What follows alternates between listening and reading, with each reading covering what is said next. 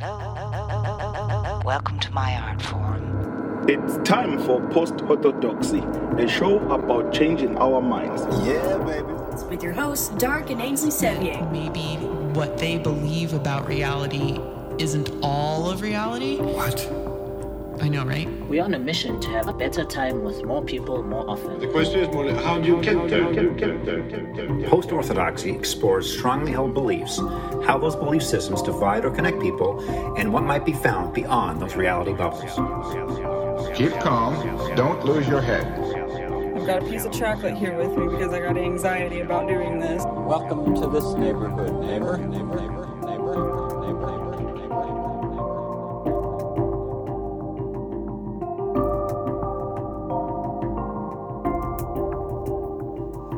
Welcome to Post Orthodoxy Season 3, Episode 2. Here we are. I'm your host, Dark Sevier. This is our co host, uh, Ainsley Sevier. And our, our special guest. Our oh, no, wait. guest, We're we bringing our, have we're bringing our special guest on in a minute. Right. Ladies and gentlemen, um, we've set up so much cool stuff in advance of our first Zoom guest of season three. Uh, but one thing that I forgot to change was the title of this video. This is episode two. Oh, boy. It's not episode one. Welcome back. Uh-huh. Uh, it's episode two, and we're very, Oh, yeah. gr- very grateful to have um, Professor Fabio Vighi from Cardiff. Yes. But he's Italian.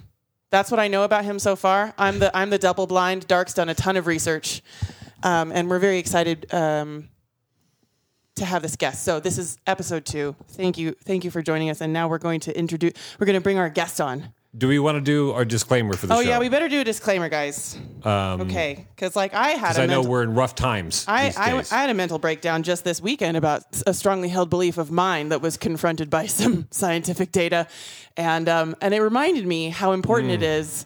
to let you guys know that this conversation is specifically for people who are already wondering what's going on, and if you're not wondering what's going on, you might find this conversation to be primally scary. It might cause you to feel defensive. We ask questions about all the things that you're not supposed to ask questions about. Anything that's dogmatic, we like to challenge. We like to introduce reasonable doubt into lockdown belief systems and perspectives on reality in every sphere. That might be marriage, religion, politics, science, history, etc. Sounds good. So, um, uh, view at your own discretion. But do participate if you'd like to. You could be a friend of the Yep. show or a frenemy of the show. Either way, we are streaming on YouTube, Facebook, and Twitch, and we have a bot set up that will take your comments and put them all in the center for everybody to participate in. And we do this because we want to be having a conversation with you guys. So thank you so much to everybody who's going to join today. Um, and now, profe- Welcome to the uh, show, yeah. no, uh, Fabio. Fabio Hello. Vighi live from I'm now live. from you know. Are you in from- Cardiff? I'm in Cardiff, yes. Thank you so much for joining us. Thank you for inviting me. Pleasure to be here. This is really exciting. I was mentioning in our little prequel show, um, our little prequel before the show, that you're the first person that we've interviewed on post orthodoxy that neither Dark nor I have ever met. Right. You came into my field of view because, um, as I was saying before we went live, uh, for the rest of the audience out there, we finished off season two, where I felt like I was burnt out on what I call the coronavirus narrative. Um, it's a bit crazy making, perceptually destabilizing. And I've spent, we've spent the last two years trying to get um, things don't seem right. Our spidey sense has been going off. So we've been having to educate ourselves on everything from data analysis to psychology and emerging ideas about the psychology of this virus, uh, economic questions, uh, medical questions, establishment questions, alternative questions. And really, it feels like um, it feels like a lot of mosquitoes to me. There's been so much crazy making information, misinformation, disinformation, changing definitions of words that the final um, episode, I was like, I'm done with this. We know who's doing this. It's the same fuckers who did the subprime mortgage crisis. It's the same fuckers who have been fucking this for a long time. They, eh, the same people are getting rich, and the same people are getting screwed. Mm, that does seem to be the case. And if you take the coronavirus narrative off, it's the same story that's just been going on with coronavirus. And then along came Fabio, and he was like, all of those things, but in a really beautiful article. Right. I want to I want to come out the gate we're going to come out the gate swinging because I want to read a paragraph from this piece. I'd like to the the piece that I read was a self fulfilling prophecy, systemic collapse and pandemic simulation. This is from the Philosophical Salon. I don't know if that's the website that is part of He could tell you. the Los Angeles Review of Books, or if That's Los, it. that's what it is. So um, I, I found this. I don't know where I found you. Somebody on Twitter probably. But I found the article and I read it and I'm like, oh boy, he's the guy who says all the things that I haven't been. He, it's like all the things got stitched together with that piece for me. And there's one paragraph that I want to read, and then I would like you to tell me, tell me about it. Uh, and the paragraph goes like this: The mainstream narrative should therefore be reversed. The stock market did not collapse in March 2020 because lockdowns had to be imposed. Rather, lockdowns had to be imposed because financial markets were collapsing. With lockdowns came the suspension of business transactions, which drained the demand for credit and stopped the contagion. In other words, restructuring the financial architecture through extraordinary monetary policy was contingent on the economy's engine being turned off. Had the enormous mass of liquidity pumped into the financial sector reached transactions on the ground, the monetary tsunami, uh, a monetary tsunami with catastrophic consequences would have been unleashed. That is a lot for, I think, most folks who watch the That's it. regular news. Hmm. That's the message, really, in a kind of condensed. That's the condensed message that I wanted to, um, you know, to people to hear because I think that's really crucial. Um, do, do you want me to ask? Do you want to ask a question, or should I just elaborate? Or I do. I, I wanted to. I wanted to start with this paragraph because that statement that the stock market didn't collapse because of the, of the lockdowns, but rather were created. Yeah. The, the virus was cre. The narrative was created right because of the financial situation. Yes, please tell me how that is the case. How did I'd you love- come by that Yeah. perspective? It's interesting because I've been working in philosophy, right? Recently, kind of fairly abstract theories, um, psychoanalysis, um, Hegelian philosophy, and so on, right? I, I was writing a book and so on about it, but um, I, I, I kind of found myself doing a bit of kind of in, in- investigative journalism about this um, because all of a sudden I came across some documents that confirmed to me what I suspected. And that's that in 2019 the system was on the verge of uh, another 2008 basically right? Was really close to collapsing but i think the collapse would have been much bigger than 2008 much more traumatic because obviously in the meantime uh, the financial sector had been inflated hugely um, through qe policies um, 11 years of basically the, um, the central bank the Fed pumping money into the financial sector. So massive inflation of the financial sector between 2008 and, and 2019. And um, I came across some documents, first of all by the, um, the by BlackRock, and it's interesting to see how BlackRock, which is the the largest investment fund in the world, right? It, it has it, it, it manages about at the moment it's about 10, 10 trillion dollars, right? It manages that much money, which is I mean, it's it's almost you know it's almost impossible to think. It's ten plus twelve zeros. Well, um, that's such a benign that they're man, manage. They manage, things. They manage it, It but sounds you know pretty what that means? benign. Yeah. And I would like It- you to it- maybe maybe tease out a little bit who BlackRock is, who? Vanguard is, and Right. what The- kind of power do they have in the world that we live in? I, th- I think they are the equivalent of world government, basically, right? They they they are at the top, at the top, uh, simply because they manage so much money and they are um, they kind of invest everywhere.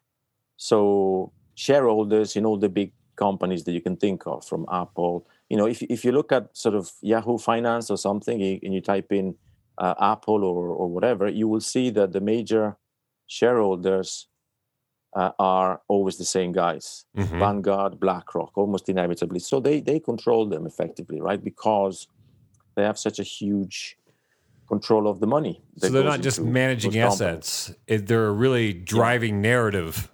right Yeah. So basically, going back to what I was saying, in the summer of 2019, they, they issued this interesting document called um, um, "Dealing with the Next Downturn," and we are well before the virus, obviously. Right. Um, they're talking about a coming downturn, and they say basically they say, "Look, Fed, you have to do this if you want to stop or, or to deal with the next uh, recession, which is which is coming." Um, so they knew that the, the, the, the, inflation of the financial sector was had become unsustainable, right? With with with with what they were doing at the time, um, full of junk, full of to- full of toxic assets, um, and and and there was nothing to do really um, apart from finding some kind of a way out that obviously would work in terms of creating some kind of extreme narrative or extreme solution, even in terms of monetary policy. And they suggested basically to the Fed, or suggested is a euphemism, right? They told the Fed basically that they needed uh, extraordinary monetary policy.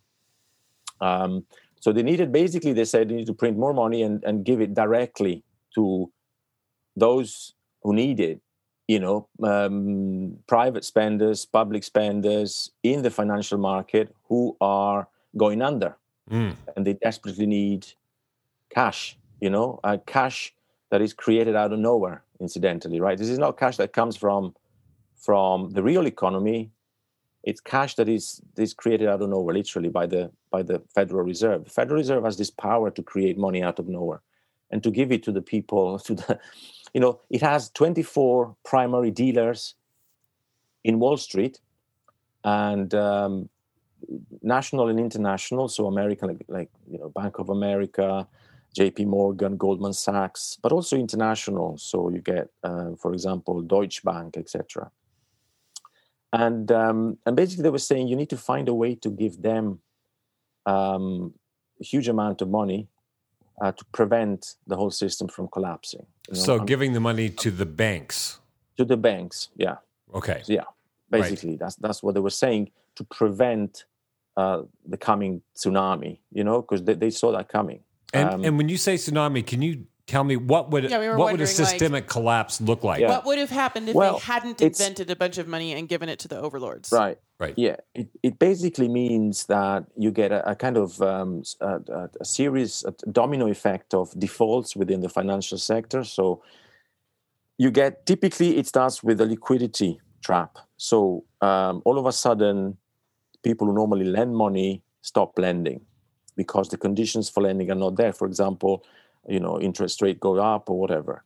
And that causes a domino effect that reaches eventually the real economy.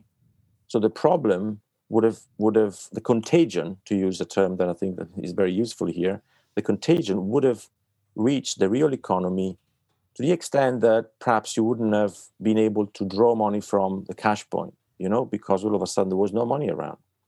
And that, of course, would have led to um, civil war, I'd say. You know, it would have led to chaos and, a kind of chaos that is difficult to manage. Um, so I think the situation was was was uh, quite quite d- dramatic, and um, to get BlackRock to say something like "you've got to find an unusual, an unconventional monetary policy to stem this tide, which is coming," um, it's it's quite you know remarkable. And not only blackrock but also the bank of international settlements which is the central bank of all central banks. Mm. it's, it's it's kind of organizes and it's it's uh, based in switzerland and so on. So there's a number of events uh, that took place before that already were signaling that the situation was getting much worse you know uh, and that's 2019 um, then there's a there's the, there's the g7 meeting in, in Wyoming where the where the bankers, the central bankers normally meet, and they discuss um, they discuss this kind of monetary policy. They say, okay, so what do we have to do uh, here? Let, us let's, let's have a discussion about. Basically, they they're discussing BlackRock's document, you know, about what to do to stop this some unusual recession. policy. Yes. Yeah, unusual policy to you know to use another euphemism, um, and and basically a month later, a month later, so in September 2019, mid September 2019, you get a liquidity trap, exactly what happened in 2008, you know, in 2007. um, to kick to kickstart the, the, the the Great Recession of 2008. Liquidity trap in the repo market. The repo market is quite a central, important, very important market within the financial sector, where basically um, it's a kind of lending market where, where banks and financial institutions lend each other money um, uh, at very low rates, interest ra- rates, and it's normally overnight. So basically, you lend money um, during the day, and you know within 24 hours, you're paid back that money. In the meantime, those who've borrowed the money use it to speculate on other markets, like you know derivatives market, which is a huge galaxy. We don't even know how much money uh, there is in the derivatives market and other markets. So it's really a crucial a, a crucial market and like you know huge in terms of you know the amount of money that is exchanged there. The, the repo, repo stands for repurchase agreement. So it's an agreement to repurchase the money that you lend that, that you borrow within normally overnight. So it's okay. like within 24 hours. So basically that got uh, blocked. Uh, there was a, there was a liquidity trap there. This this they stopped lending, basically, right, and that caused panic. And it takes very little if the system is uh, already um, in trouble. You know, we're talking about a hyper indebted system. But borrowing is crucial. Borrowing at low rates is crucial for all the rest. It's like a, a, a, a massive Jenga. You know, if you take a piece and you take it off wrongly, everything collapses. Mm-hmm. So that's that's my kind of the metaphor that I think explains what what what might happen if something goes wrong in a very crucial you know part of the of the um, of the financial sector. Um, um, you know, you can think of it as a castle of cards, uh, you know, a house of cards built on a, on a pool of, of, of, gasoline. You know, it takes very little for it to explode. yeah, that's another image that will give you that's the idea. bad. It was really bad. Um, and I think, and I think what was going on um, what went on actually with the repo market crisis was was the event in a sense that would have would have caused um, kind of collapse within within the system itself. As, as I said, uh, it, it, would have it would have made uh, 2008 look like um, a walk in the park. So that's, what, that's, the kind of dimension that we're talking about here. So right. it was necessary to do something about it, and um, effectively, as soon as that happened, the Fed came in and started printing money by the cartload. So they started printing billions on a weekly on a weekly basis. And get, now we know that because some research has been done, some some figures have come out. We know exactly that that the Fed started printing not not um, after COVID, but before COVID. So they started printing all this money uh, in September 2019. Between September 2019 and July 2020, the Fed printed 11 $1.23 trillion. Which is not which even an astonishing. People can't I mean, conceptualize it's, that doesn't do anything to my brain. It just becomes an abstract. I know, I know That's exactly. It's like you know, Kant, uh, the German philosopher Immanuel Kant would have called it kind of mathematical sublime. You know, it's kind of not, like, unimaginable. Right. Know, I can't imagine it. I don't so, know what, that. Trillions of dollars, and where did the trillion dollars, trillions of dollars, where did that? those yeah, dollars. Talking trillions go? for me. You know, yeah. Where did it go? Oh, it, it went. Now we know that it went to the banks that needed it. It went to the you know the Deutsche Bank. It went to um, uh, the usual suspects. You know the you know, J.P. Morgan and Goldman Sachs, etc., etc. because they were they, they they were exposed, right? They were exposed, and clearly. Um, so the Fed printed the money because the banks were too big to fail. Right. Is that story again? Right, and the, yeah, and they called it going direct um, under obviously that was t- a term that was used by um, by uh, BlackRock. So you, BlackRock said you've got to find a way of going direct, of giving this money directly. You know, put them put it, put this money directly in the hands of of of these spenders, those people who need it, um, to avoid the coming uh, was... downturn, as they call it, right? And right. and so then we get the repo crisis. I'm not sure I'm not sure the extent to which that repo crisis was um, accidental or, or, you know or, or, by design. I'm not I'm not sure because um, it seemed to be the perfect accident, you know, for, for the Fed to intervene to start to start creating this money out of nowhere. But clearly, in a sense, they needed something else, right? And that's where the pandemic comes in. And why do they need something else, right? I mean, this this becomes very counterintuitive because people normally think capitalism is all about cons- consuming, consumption, and, and, and creating consumption. It has been like that for, for many years. But all of a sudden, if you think they pump so much money into the system, to the financial sector, the moment this money starts to leak into the real economy, and the real economy, is, as we know, is, is, is based on credit. You know, they, you know, everybody needs credit, needs money. When you say the real economy, that's mortgages, car loans. Well, the retail economy, whatever we think, Okay. you know, Okay. our, our economy, the, Okay. economy as we understand it. Like, you know, we, I don't particularly understand the financial sector, rather, I'm kind of learning about it. But the economy for us is the everyday sort of everyday life economy, you know. And, Okay. um, so the, mo- the money coming down uh, from the financial sector into the real economy, all that money would have caused hyperinflation, right?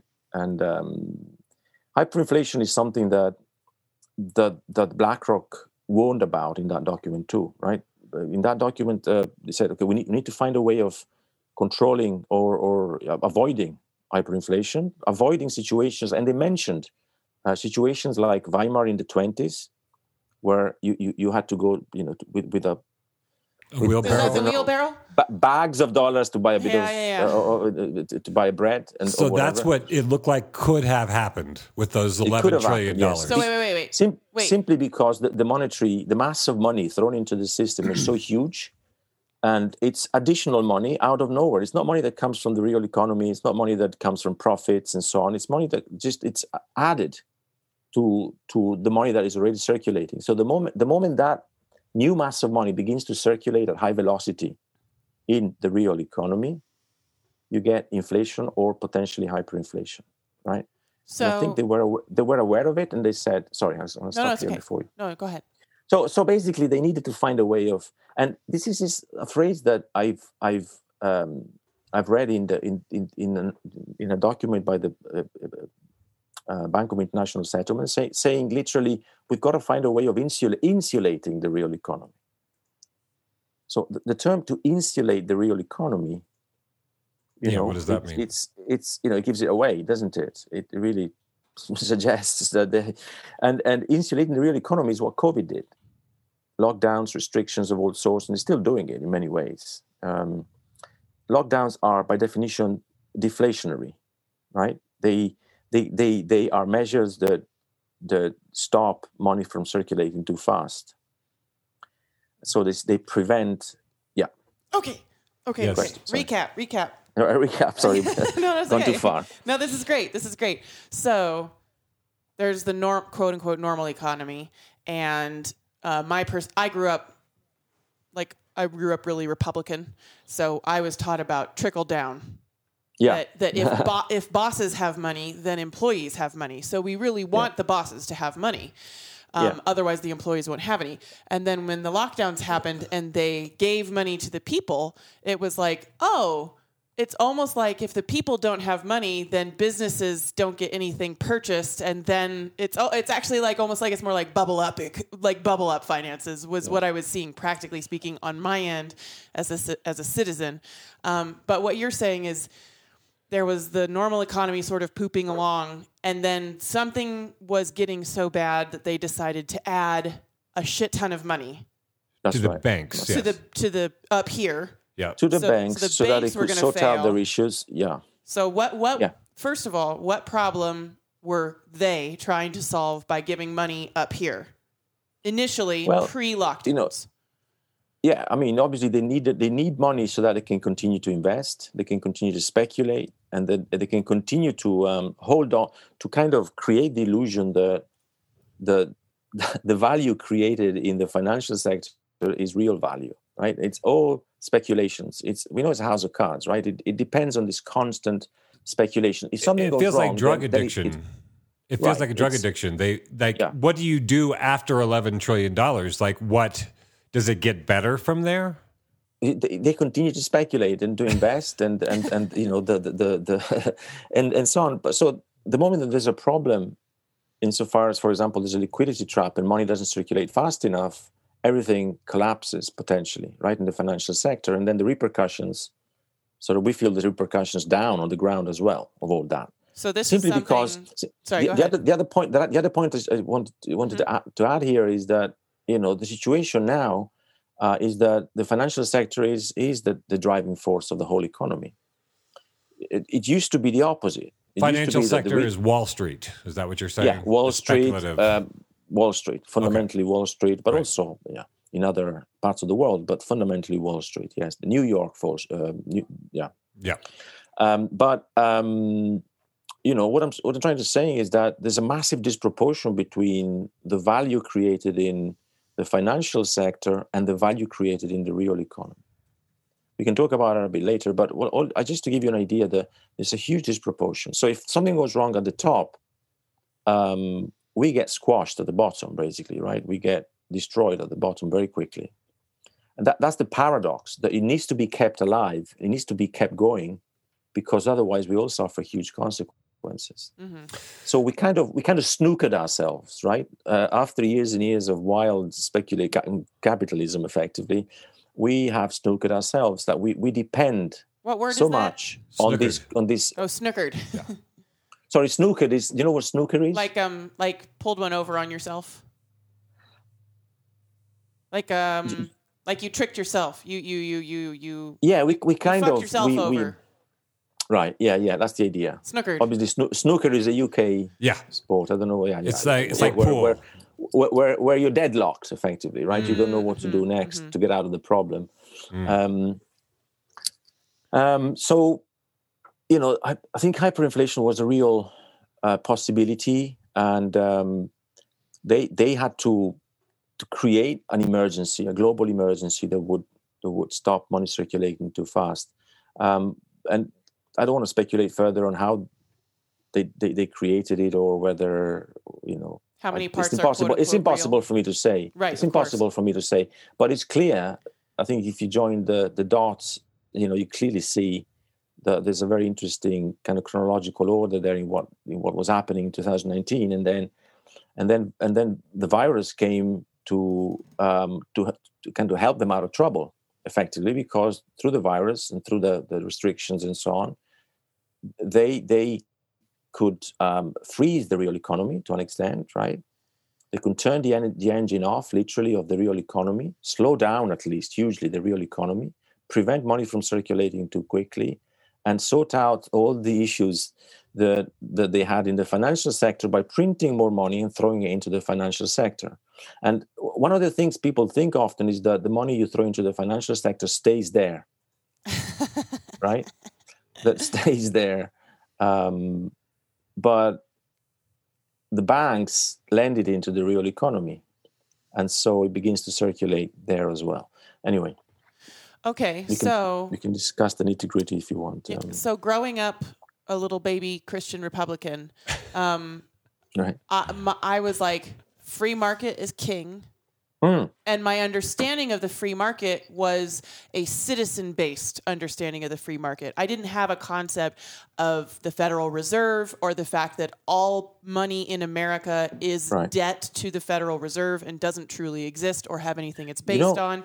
And so for me, I was like, free market is great because that means I can have a muffin shop and my friend can have a muffin shop. And if my muffins are better and I have better deals, people will buy my muffins more than they will buy my friend's muffins.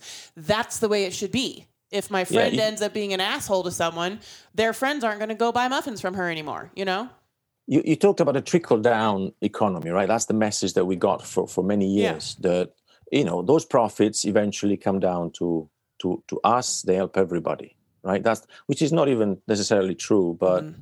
you know it, it works as a fantasy at least. No, we can all feel kind of It would be nice. yeah. It's, it's quite nice. But here we have a different problem, right? Because the real big profits are not made in the real economy any longer. You know, the, the big profits are, are, made, are made in the financial sector. In these And the like financial app sector- games.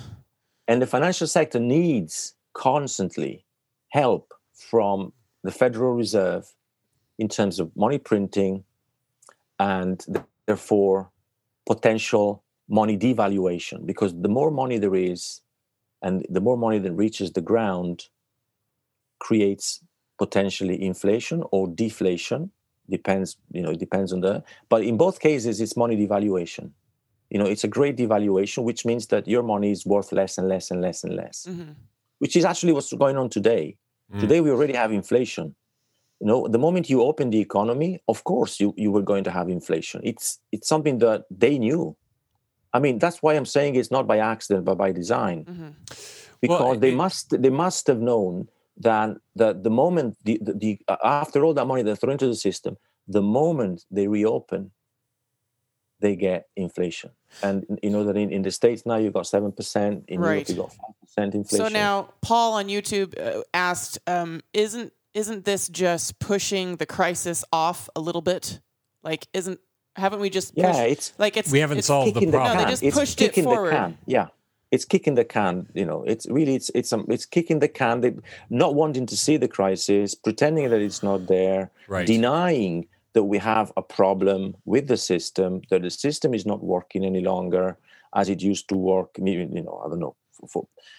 For, for, for a few decades at least after after the end of the war um, it did work or at least you know it, it had some kind of um, appeal and, and and also some you know it did work for for a lot of people at least and um, now now it's not even the middle classes are disappearing basically right um, So what happened during the subprime mortgage crisis? They gave out a bunch of loans to people. Was that 2008? they, 2007. they yeah. you know it's it's the bailout you know the idea that they were bailed out by the bank the, But- the banks but- were bailed out and and and once again right of, of course we all hate the fact that we had to bail out the, the banks Mm.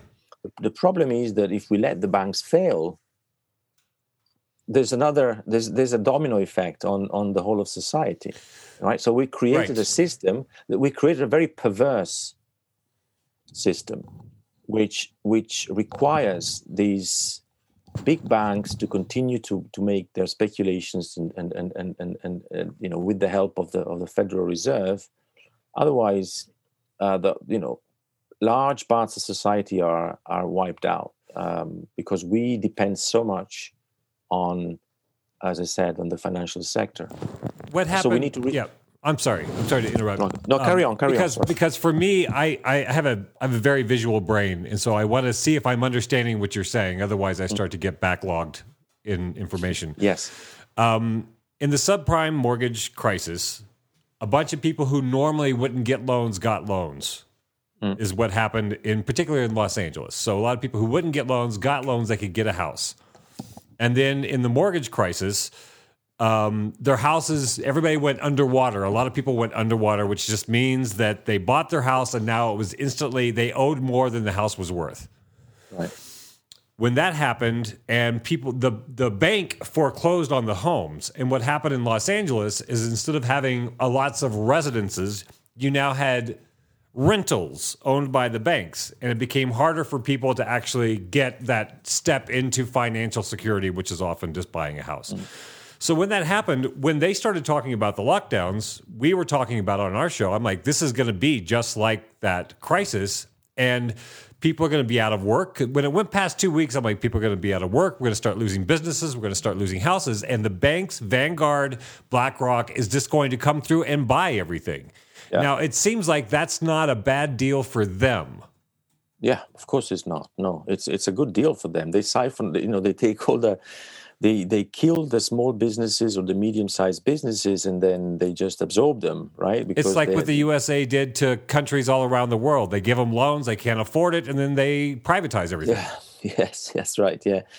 Yeah. Yeah. The the problem the problem now they have it's the additional problem they have now is that they are so dependent on money printing that you know I go back to my point that so they they've inflated so much the financial sector that they know that that that you know that can create hyperinflation also down on the ground and and that would that that would mean something very nasty you know something that they don't want to do they, they don't want empty stomachs they don't want people to go hungry um, because because people can you know can do nasty things They'll start and, uh, breaking things then.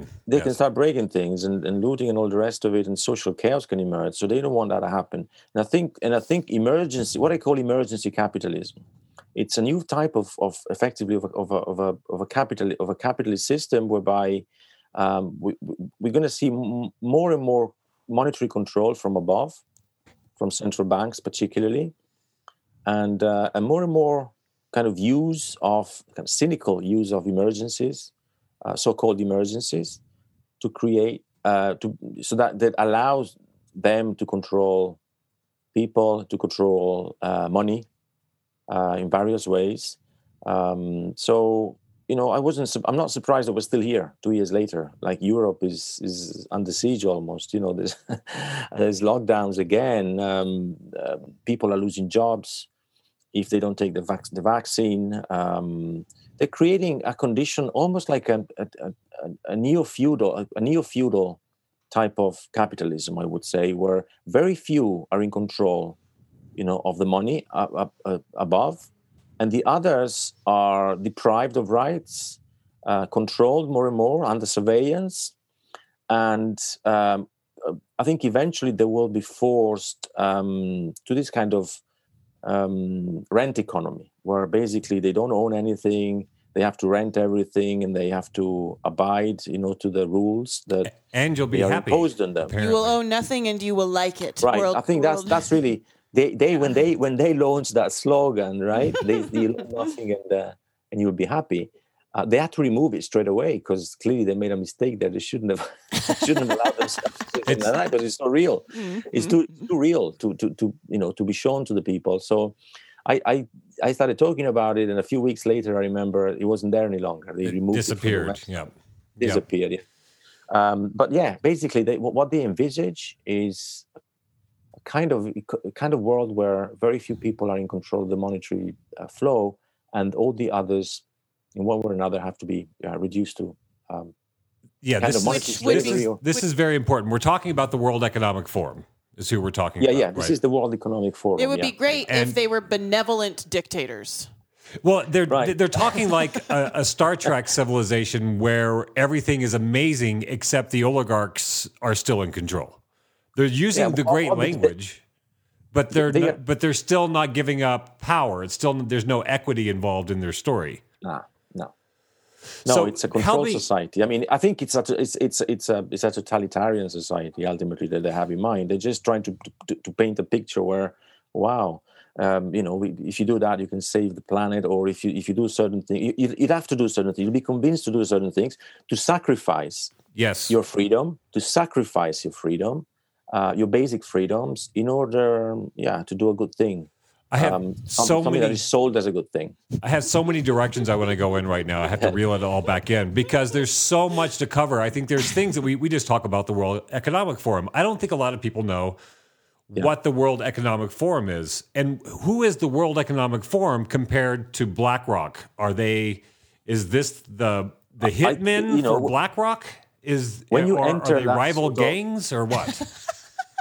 there's a, there's a system of revolving doors at that level where everybody is in everybody else's pockets basically right? They're all exchanging uh, and the world economic forum is one of those organizations. They meet in davos in switzerland you know in this very uh, luxury location and they have these mega meetings. They invite philosophers and you know people to talk about the future.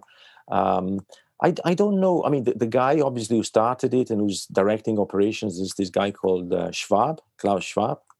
I wish you could pull up um, that picture of his spaceman outfit. I, haven't. I'll wear. do it. Yeah, there's some interesting, but I, I haven't done too much research into it. But you know, I'm sure it's um, something that, like, who's at the top? You know, I'm interested. It'd be interesting to see who's really at the top. You can think about the top. I mean, we don't know who owns. We don't know who owns really owns uh, BlackRock, for example. We don't really know that. I mean, there's there's a bunch of people who are in control of it, but we don't know exactly who they are. We don't know who controls an entity that is more powerful yes. than many governments combined. That's what you're right. saying.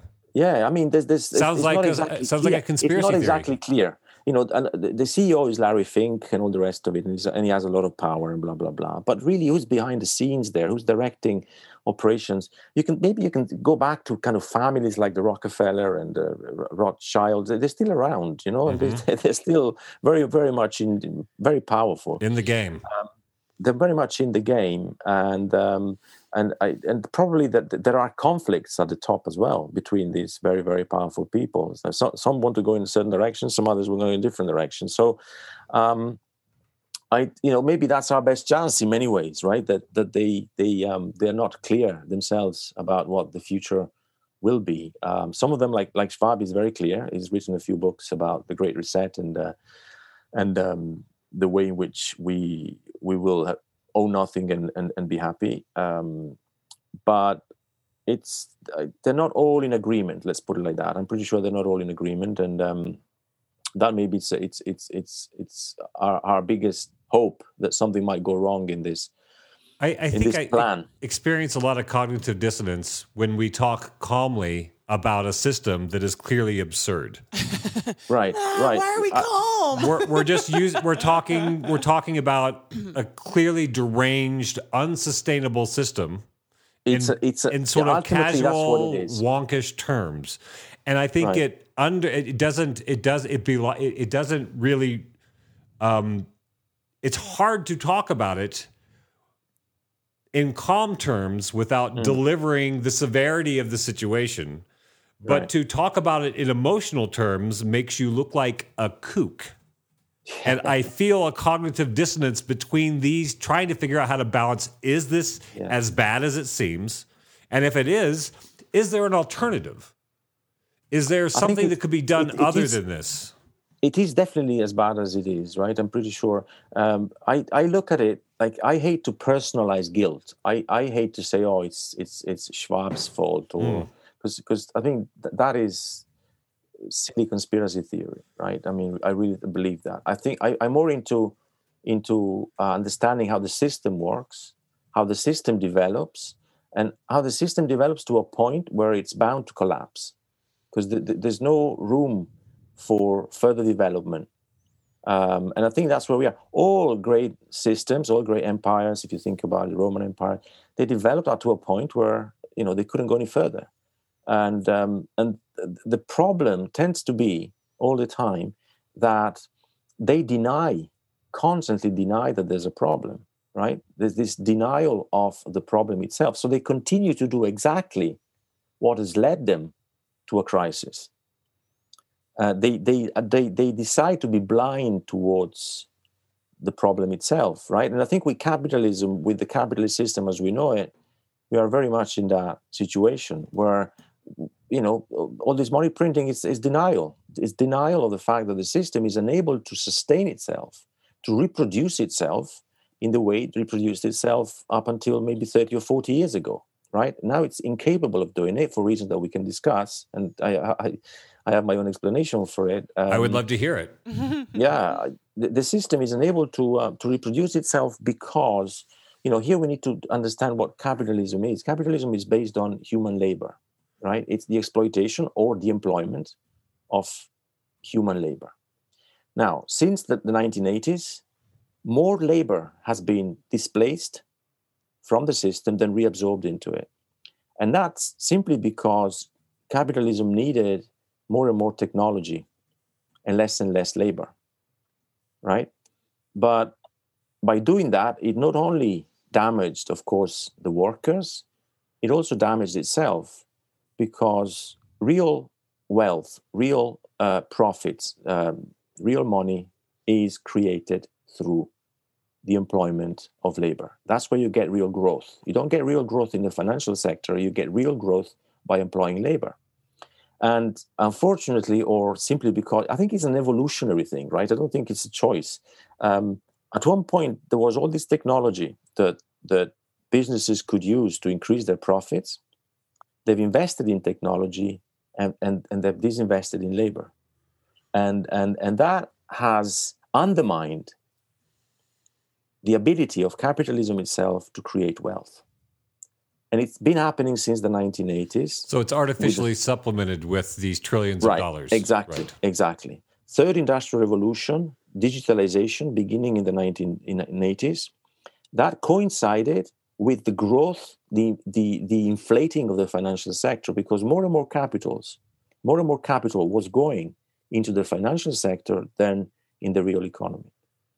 So simply because the real economy was less and less um, profitable, because there was less and less labor there. Right. And the point is that you need to employ labor in order to create profits, to create surplus value and then once you sell the commodity, you create profits out of it. But if you don't give, if you don't have people working, you don't give them money to spend, you never realize profits, basically, right? So I think, I think we need to think in systemic terms. Uh, Think about the system evolving in a certain way, but in a kind of implosive way, because um, since the 1980s, fundamentally, there's been a contraction in the capacity of capitalism to create wealth in the real economy. And that contraction, as, as you just said, has been counteracted by uh, the growth, uh, the inflation of the financial sector. Um, but overall, it's bad news for the system itself because, of course, the volatility of the financial sector means that it's prone to, you know, these kind of crises. The 2008 one was the first one, the really bad one. You know, the the first big crisis. Denial of the problem. We've gone back to using the same medicine, the same treatment, and now we've had in 2019 another 2008, basically after 10 years of kind of honeymoon, uh, easy money uh, kind of capitalism. Um, and then we got to the point where the only way we can sustain the situation is, I think, through a kind of authoritarian uh, transformation. Um, So Darren- we, we're moving to authoritarian or totalitarian um, type of capitalism, which is the one I've kind of discussed before. Very few people controlling everything, and the others more or less reduced to It seems we're heading that way rather dramatically. we're definitely heading that way. People are not fully realizing that this is already happening, right? This is this is really already happening, um, and and it's, it seems it seems unstoppable at the moment. Obviously, uh, the hypnotic value of the COVID crisis has helped also in that respect, because people only only think about COVID and they don't even realize what's going on around them, or they're starting to realize now, obviously, because inflation, for example, is eating into their uh, you know money and, and and and and and the savings and whatever. Um, so they're starting to realize that there's a problem, but insofar as they can be hypnotized by emergencies, you know, Right. So we have will work. two we have two listener questions right now. Um, participants, uh, Darren from who I believe is also in the UK. Um, Darren says, "So you think our only hope is that the tyrants fall out of love with each other?" I don't, I don't think that's the only hope, right? I mean, don't 'cause think that's that's, kind but of like people are just going to realize that it's all bogus, and then the, the they'll just roll over and be like, "Okay, you can have the planet back." I, no, I, I think I think one mistake we often make is to to credit them with too much intelligence, too much. They are a bunch of idiots fundamentally. They are they are what what what I call kind of bureaucrats of capitalism. They they they don't even they just do it because they're used to doing it, and they don't even they don't have a plan. A She describes it like an like an app game. that was what came to me when I It's began just to understand. they just need to make the numbers go up right. to win. They are bureaucrats. They are functionaries. It's of, an of- of- endorphin rush for constant gain and more Yeah. gain than last time. It does. and they're just, so and, and they're so invested into the into the system you know their lives and everything. Everything depends on continuing along that path. That they don't even dream for a second that there's something wrong with it necessarily you know and when they perhaps when they realize it's too late. So you know or, or some of them obviously know but they could they they have no other ways of doing things. They continue to, to go uh, to go along. And it's been like that in the past as well you know it's not something new. Humanity is is, is it's a bit stupid in that respect. You so know, we have a second think the question. Okay. Before you go, mechanism, the mechanism, the capitalist mechanism, as it were, is stronger than than human will in many ways. At this Mm-hmm. point, it seems very much the case. You have another question? Uh, yeah, Paul on YouTube asks if the professor, his words, not mine, has uh, if the professor has heard of Nesara or Gesara. It's like all caps N E S A R A Hmm. or G E S A R A. Have you? What is it? No, if you can, no, I haven't. She's looking it up. NESARA, the National Economic Security and Recovery Act. Mm. And GESARA is Global Economic Security and Reformation Act. Huh. Have you I'll heard of those it, things? but I, I haven't looked into it at all. I'd um, wow. I'm I'm I'm my It's a- information is more It's like a global philosophical- prosperity program on the verge of being announced and activated. Oh, that sounds I didn't ask for that. Orwellian. Yeah. Yeah. I don't want it.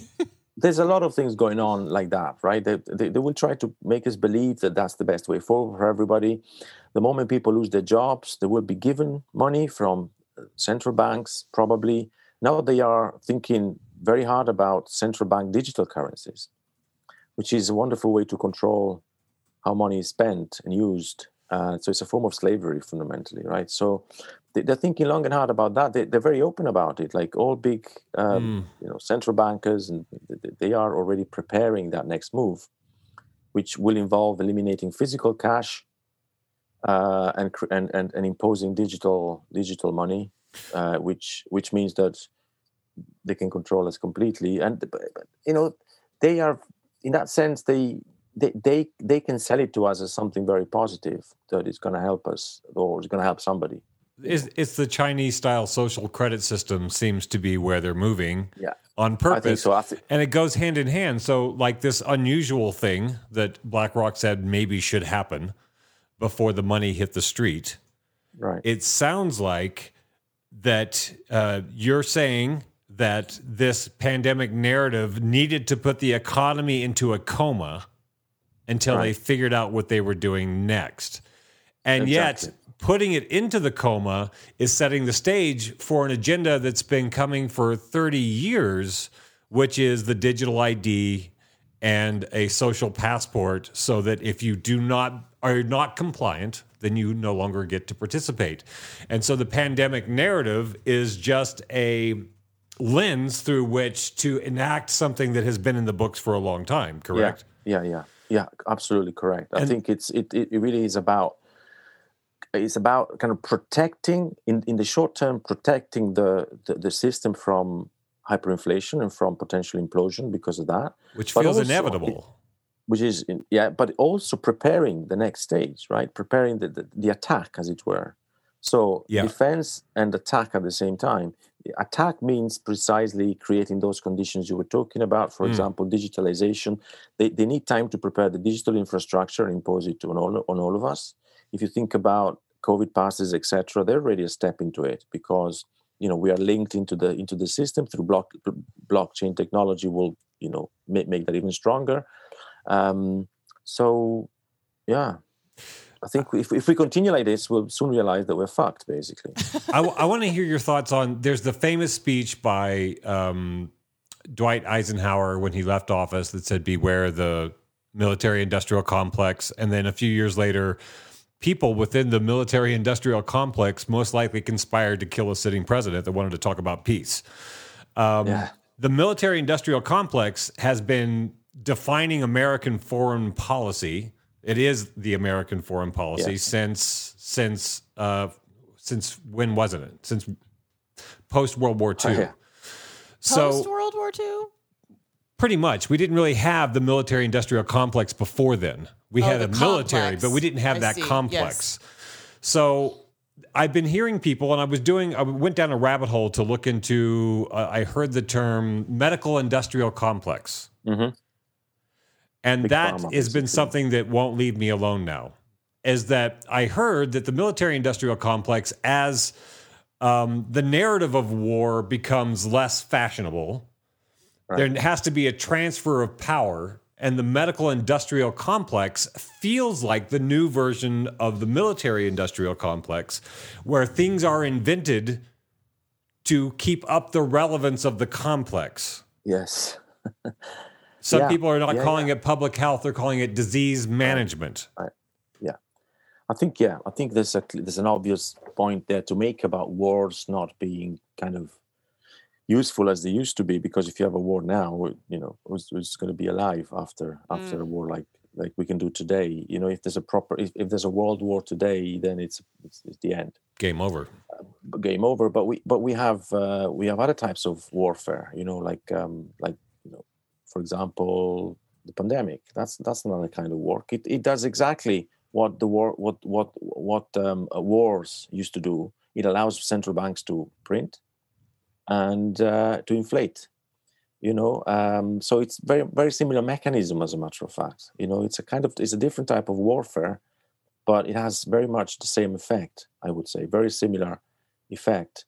Um, and so it's you know there's there's this term creative destruction, creative destruction, which is a famous German uh, economist uh, called Joseph Schumpeter used to use a lot. Um, the idea is that capitalism needs to destroy in order to, to create and to advance to the next uh, stage, also in terms of technological developments and so on and so forth. And in, in a sense, you can think of the pandemic also as a kind of creative destruction, uh, maybe in the way you've just signaled it. You know, like yeah, the, the, you know the, the pharmaceutical industry now um, is becoming more and more prominent. Um, if you Well, think they, how much they, money have dictated our they lives. are- they've dictated they- our lives for two years. they spend more than anybody else on lobbying, for example, more than big oil. on both than parties. Yeah, they are. They are incredibly powerful, but we still need to think. We still need to put that into into the context of the financial economy, the financial sector being the place where that dominates everything, absolutely everything today. So, um, Darren on Twitch would love to hear Fabio's thoughts. Oh, I just lost it. Um, it's blowing up over here. Would love to hear Fabio's thoughts on why they are doing this so fast. It feels panicked the last two years, unless Mm-hmm. it was always the plan, but there's so much being pushed on the people. Surely, from their point of view, too many people are waking up for their comfort. Yes, and that, but that goes back to what I was saying about them not being fully in control, right? They are trying to exercise control over the situation. I I tend to think that that the pandemic scenario was planned. It was planned for a while. We had the 2009 pan- pandemic, which didn't work out. Only very few people. They could only claim very few deaths, right? At hmm. that time, yeah, they didn't Dang really. it. But and then and then they were trying, and they were doing, they were doing, they were trialing. You know, they were, they were simulating it. They've been simulating it up until October 2019. There was a big simulation then. Um, The, That's of the what was event- SPARS happening. pandemic, right? Event 201. Oh, I was Event- thinking of the, Event 201. the John right. Hopkins So, SPARS pandemic. so again, I think they had it in, you know, the, up their sleeve for a while, and they were waiting for the, the right time to execute it. Um, they knew. I, I think they knew what what, what they were doing. Um, yes, there's a degree of panic because the situation is um, is extreme at the moment, right? I think we are really reaching reaching the the end of of, of a trajectory of a of a um, of a long trajectory, and um, yeah, they know that. Somehow they know that, but they can't stop. There's no way that they can turn back and say, "Look, there's a mistake. There's a mistake here. We gotta we gotta do something else." It's impossible. They're not going to do it. So we are facing very, very, very, very difficult times, definitely. Um, but also exciting because there's a possibility that something else might come along, right? There's some some kind of different social organ, different social bond, different discourse that might organize our lives differently, not around the uh, uh, ideals that are now clearly obsolete, that they don't work in terms of sustaining us any longer. They don't create a society; they destroy society. So. Um, Chris it's not up to me to say what will do Yeah. it, but it's it's there's an opportunity. When there's a crisis, there's an opportunity also for radical change, right? I think that's what it's becoming more and more. Oh, This is not just a cyclical crisis of capitalism, right? Normally you get cyclical crisis and then Right. we go back to the same. Here we are going. I think this is a terminal crisis, right? It's a proper terminal disease. We're not. It, it's not going to recover unless it turns authoritarian or totalitarian. which seems And to be where it's going. But can you Yeah. see? Can you do you have something in your head where you could see a positive outcome at the beginning of this pandemic? Um, there was a, a professor out of uh, Canada, um, Vervaeke, um, and he talked about what he called the the meaning crisis and the idea of the kairos versus the chronos. The kairos being a moment in time where things can change. And when they did the lockdown, I thought this is that moment where I got that- we I could got that actually feeling re-examine the system and do something different. It felt very positive to me because I still wasn't sure of the whole story. So I'm like, oh, we get to take two weeks off, reassess, figure out if we want to go to that job, figure out if we want to do these things, figure out do I really want to keep doing what I'm doing? I, it felt like a tremendous opportunity for change. I and felt to exactly envision the same as you. yeah, a new change. What is the, what could a new change look like? I, I, I- often think about the Velvet Revolution. If maybe you could think about that, when the Soviet Union's power collapsed, then the local power was toothless, and the people just walked in and said, "Nope, out. We're doing something else now." can you envision something like that happening on a larger scale at this juncture? I, I, first of all, I have to say that I had that utopian sort of hope or moment also in terms of Kairos and not Chronos during the lockdown because mm. it, it was almost like a different time dimension that is that had come in right and one one that would allow us to disconnect you know from the rat race um, and and and think a different structure, right? Maybe there's there's room to think. And I had, I was hopeful that I even wrote a piece, that, but I thought, you know, wow, this is a different time here. Unplug it and plug it back in. yeah, but but unfortunately, you know, we were plugging straight back in. Yeah. So we right. were not really. It was a bit of an illusion, I have to say, and maybe a naive one as well. But uh, inevitably, it, it was felt, you know, and I think a lot of people felt it, and um, maybe gave a lot of people the feeling that there's another way of of living right? You don't have to have the stupid job like, like you know uh, necessarily and you can do something different with your time. Right. Um, you can exchange uh, you know you can create your livelihood in a different way not one that employed That, you know and i think that will s- slowly i think it will come. People will slowly realize it. i think more people a lot of people have already realized it. From what i hear about a lot of people not going back to their jobs oh yeah. um, in, Oh, in so the much. states particularly I, I hear a lot about that in the states i don't know whether it's true or not but it's, it's it broke a spell. as a, phen- as it a broke phenomenon a spell. Yeah. yeah They as a found me. They had to go. They had to survive in other ways, Right. And so they figured out how to, and then they realized that they could have meaning and also survive. yeah And they're like, Right. "Fuck you."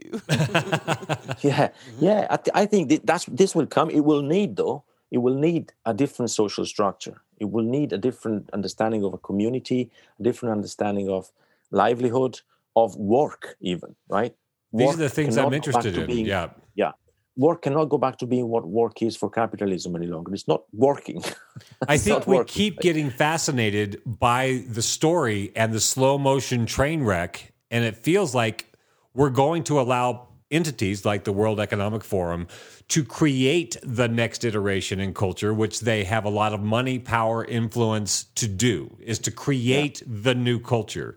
Yeah.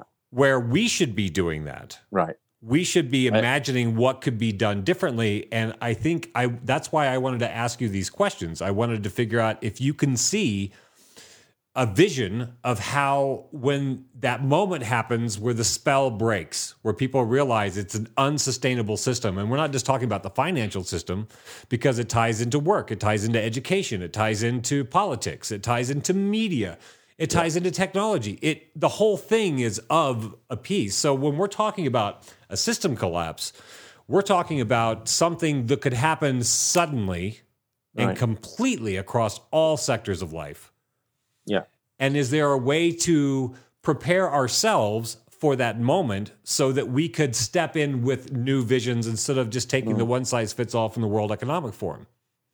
I mean, are you I following I- I- people I- that have these ideas? they they have a plan for us definitely they know that they cannot use us in employment any longer as much as we worked in the past they can put us in front of the television on the sofa they can they can write us a check every month so that we survive and we consume right? Because we need to consume continue Mhm. to consume. But then you know as long as we're under control and they know what we're doing and we they know how we're spending their money they're fine with it. So they have a plan that involves kind of uh, inevitably involves taking people off work you know redundant people so universal credit and things like that. They they are they really are going to do that. Um Are that you, will work in are their you favor It- personally against universal basic income? I'm not. I'm not necessarily against it. No, I'm not necessarily against it. I think it can work. It can help people even to think, and they can give them a space to think in a different Mm. way. But they want they want to use it so that they can control people more and more. Right? It's our money. We give you the money. We want to know how you spend it. We want to know what you do with it. If you misbehave, we're going to give you a bit less next time. Well, the QR Um, code tied Right. to it Universal basic income Right. tied to a chip is is is very that Yeah. pro- makes it problematic. Very powerful. Yeah. The moment this, this, you know, the moment they can control the, the flow of money, then they can control everything. Um, and that's what I think they want to do. But um, in terms of alt- real alternatives, I can think of. Mm, I, it's difficult to have the shopping list, you know, because these are moments where things have to create and, and develop almost spontaneously. It's difficult to to. But I can see sort of alternative, a kind of alternative communities to begin to grow locally, perhaps initially, and then create networks that are go beyond the local. and start cooperating with themselves. Um, I think that's the only way in which a meaningful resistant resistance to what's going on uh, can be successful. I, I don't think I kind of head-on resistance can do much here. I, I, I'd, I'd love to see that, but Mm. I struggle to see how it could beat them. Right. Um, When were. you say head on resistance, you mean like going to the streets Right. and saying, Which- hey, which stop still- that. Yeah. yeah. well, I still, yeah, I, I still, I still appreciate that when I see it, and I, you know, it myself, you know, but um, I don't think there's going to be much joy out. I mean, you, you definitely cannot vote yourself out of this situation, right? That's one thing. Right. That's for sure. Politically, there's nothing you can do. I don't think. I don't think you can vote yourself, you know, elect somebody who's going to do what you want them to do. Do you feel No, as though that's the case in Europe, in European I- countries as I- well? absolutely everywhere. To see how the left has sort of totally abandoned the, the scene and sort of joined joined those in power, it's remarkable. The last 30, 40 years, there's been one betrayal after the other. Um, and they now are, you know, totally co-opted into into into the power, into the power power structure. Dramatically so. dramatically. There's nothing we can hope from them. Absolutely, only idiots can hope something from from from, from this kind of political left. I think. Well, it feels like all the liberal democracies have just done a, a an orbit into a proto-fascist, right. non-democratic, top-down authoritarian system. Yeah, Like, and it the just left is part of happened. it. The left is totally part. Look at their reaction to this crisis. They are all, you know, in in, in, in support of of of, of this uh, narrative that that hypnotizes people. Um, there's, I, I politically, I think there's very very little space. You know, there's nothing we can do. Um, but Using maybe- the system, using the system is what you're saying. To to, Yeah. to use the Because after a use the certain point- mechanism of the broken system to fix the broken system is not going to happen. because after a No. certain point, the system is paid for. Yes. It's bought the by system has someone. It's bought co-opted by the left has co-opted the left and is man and the left has, has let itself be co-opted by the system and now they're all sharing power and doing what you know doesn't make any difference whether you're green red blue whatever you know the, the system is going to continue regardless and um, um, so I think the alternative would be to create some kind of, or these things I think will will will begin to emerge. This kind of parallel societies and parallel social communities where you can begin to organize your life in a way that is not directly connected with uh, the profit-making machine, which is now very, you know, destructive of society itself. Clearly, So you're right? talking about decoupling labor right I- I from think that that we- machine for Right. its own self-interest and having human labor go towards building parallel institutions that might better serve us than Yeah. the predatory labor system. Yeah, because you don't you need to reinvent the meaning of labor here, obviously, right? Right. Because the, the, the great invention of capitalism since the very beginning was labor. So capitalism created a quantifiable type of labor and said, if you work for 12 hours, I will pay you so and so. That's the way in which the capitalist system began and kind of snapping out of the, the feudal system. All of a sudden labor was in a sense laborers were free but only free to sell their labor for a certain amount of money. And i think the crucial invention creation of the very clever creation of, of, of, of capitalism was to equate uh, a certain amount of labor to a certain amount of money that's the kind of original fiction, if you like, that created capitalism, because only through that equation you can then create, you can then exploit labor. You can pay them for for you know 10 hours and make them and make them work 12 hours so you can extract and, profit out of it and change you know what I mean? the value of $12 Right. So you're you you're getting paid twelve dollars and have always been paid twelve dollars while the yeah. dollar has gone down in value and people yeah. just continue to think they're getting paid twelve dollars because that's what's on the check. Hmm. But I think that that that idea of of labor is now obsolete. You know, it's not as I was saying, it's not creating enough. Even even looking at it from the perspective of the exploiters, it's not working anymore. It's not going to. What would it's a not new because it doesn't create enough profit. And so that profit cannot trickle down to go back to that image and cannot sustain support society the infrastructures you know and then states are in debt. You know the debt is de- this is a debt society right? I mean we are so indebted that that there's, there's you know we struggle to pay interest on that um, so it, it's it's not it's not working and it won't continue to work for, for so labor labor itself needs to reinvent itself. You what, know, what would that look like? this equation any longer. Yeah what would that look like if you read like what's the new definition of labor or? Well that's interesting. That we need to come up with a different uh, a different sort of value attached to labor which is not necessarily quantifiable as as something that hmm. you can pay for because that's the capitalist um, trademark. You know, this is the capitalist trademark is we, we, we, set you free to work for us and we create a, an equivalence between the time you work and the money you get paid right? It's a, it's a quantifiable scientifically quantifiable almost. This goes hand in hand with the scientific discourse incidentally right? This idea of quantifying human life. Mm human life cannot be fully quantified right? It's it's just ridiculous if you think about it. How can you quantify labor? It's it's it, it's a fiction. It's something that's been imposed on us and we now believe and the, the whole world has been running on this fiction for mm. a long time. But now it's not working any longer. So labor itself has to reinvent its its uh, its value there has to right? be and there has to be a, a reevaluation of values right or values attached to labor so we need to think about social values we need to think about other things not necessarily monetary values you know? are you familiar so, with the with the um, Hanzi Freinacht and the the meta modernists or the meta modernist movement uh, no this cat Hanzi Freinacht he talks about this idea of of parallel institutions and right. when we think of capital we think of money or an asset a house some kind of tangible or intangible financial model. And he invites us to sort of change our ideas of different kinds of capital. Social capital. If you're good with people, that should be a kind of capital you could use to negotiate the world with. If you're super sexy, you have sexual capital that could be used to get things, do things, influence things.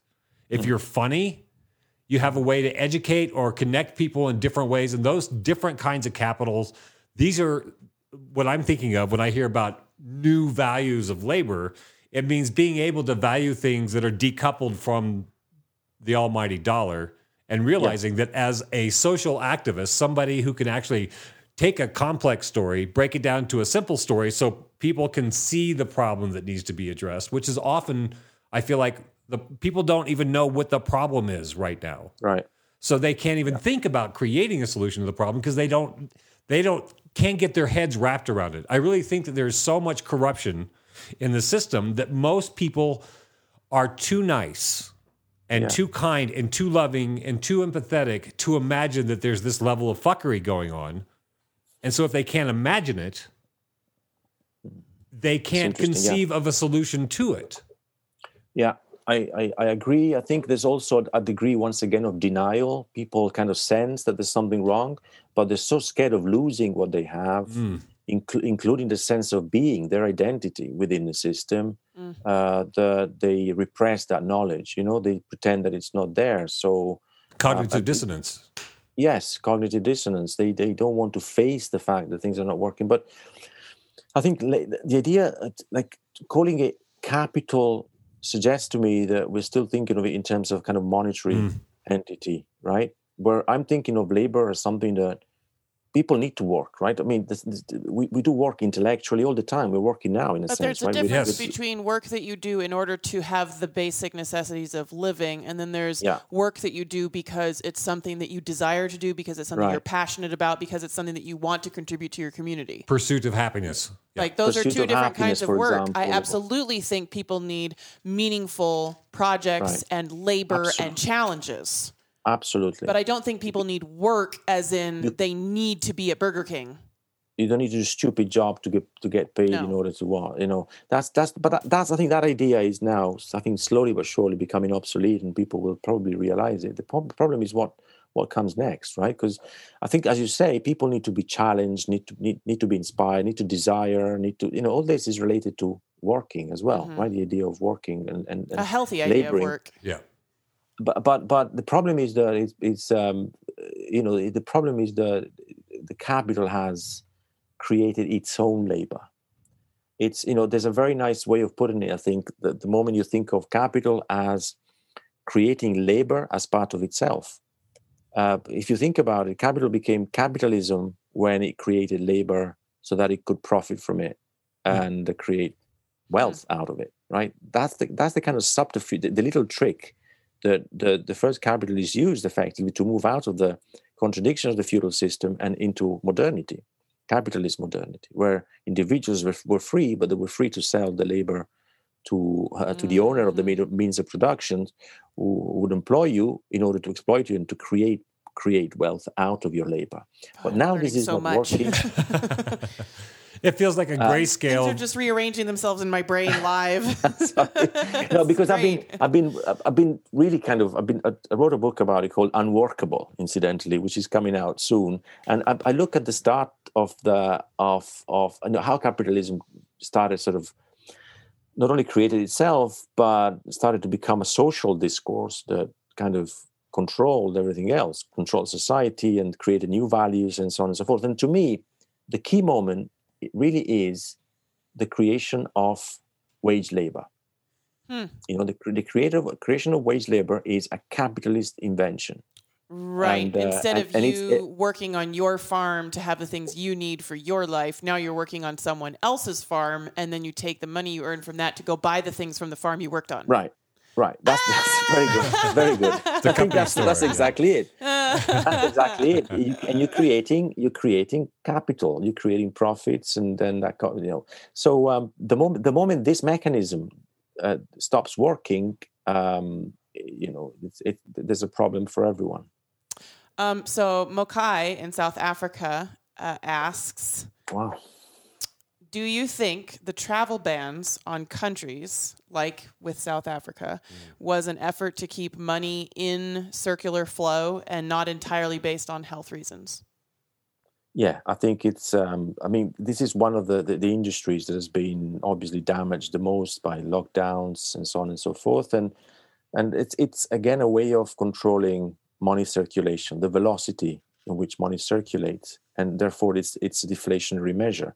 I've been traveling to Italy in December, beginning of December, and I've never seen anything like that. Like empty airports, nobody around, cities like Milan or empty, literally empty, hmm. like ghost cities, you know, ghost towns. There's no, no nobody around. There's no money circulating, and then suddenly realize, yeah, they they, they don't want us. It's paradoxical, isn't it? Because up until you know, up until a few years ago, you thought, yeah, consumer capitalism. That's that's what it's all about. You got to enjoy, spend, enjoy, spend, enjoy, spend. Now we've entered a different stage where they're saying, hang on a second, you know, we, we want you need to spend, but the way we want you to spend. Well, they've Okay. got it reduced down to just spending on testing all day long. As Right. a part of the medical industrial complex. You can just Yeah, spend your yeah. money on your neurosis. Right. Yes, exactly. But um, I think ultimately we've had we've had this um, yeah this it's it's deflationary. It has the effect of not only controlling people's lives in a kind of biopolitical way, but also in a very concrete way controlling the movement of money. Biopolitical. Yeah, sorry, it's one of those terms that we, hear again and again, right? I don't want that either. I um, know, neither do John, I. John on Facebook says is proposing this all stems from the next cultural change, the automated revolution. The system is trying to eliminate human error, and the preparation is going to be down through human systems integrations. It's going to be important to determine what people will be in which what people will be in control of the machines that handle everyday operations. Very good. Who is was I that totally from? agree. John Yeah. Ah, right on. I think that's a really key point. Who's going to control? Because if you think about it, we don't need we don't need to work as hard as we used to to produce the Right. goods, right? Uh, any longer, machines can do it more and more. Intelligent machines, Mhm. Be AI now. So the problem will be who controls those machines. Maybe there needs to be some kind of socialization of the means of production. I know it sounds very socialist and very old-fashioned again as a term, Mhm, but mhm. why not right some kind of socialization of the means of production some kind of organization around that idea that are that, that the means of production are shared socially amongst the people rather than owned by few people who are controlled by other people on top of them, and so on and so forth. this last week, this weekend, um, as part of our current unit study, we've been watching the three Zeitgeist movies from 2007 to 2012. Uh, they're free on YouTube. Yeah. Anybody can watch them. Um, they're documentaries. They're a particular documentary team's perspective on the information that they've gathered about the U.S. and global affairs and human culture as it is being overruled by finance and run by profit. And what profit needs in order to continue is scarcity. And so we'll never have. as long as the goal, as long as profit is God, we're never going to have a society that is truly abundant and efficient hmm. because tech advances in technology would create abundance and efficiency, but they would also diminish profit margin. Yeah.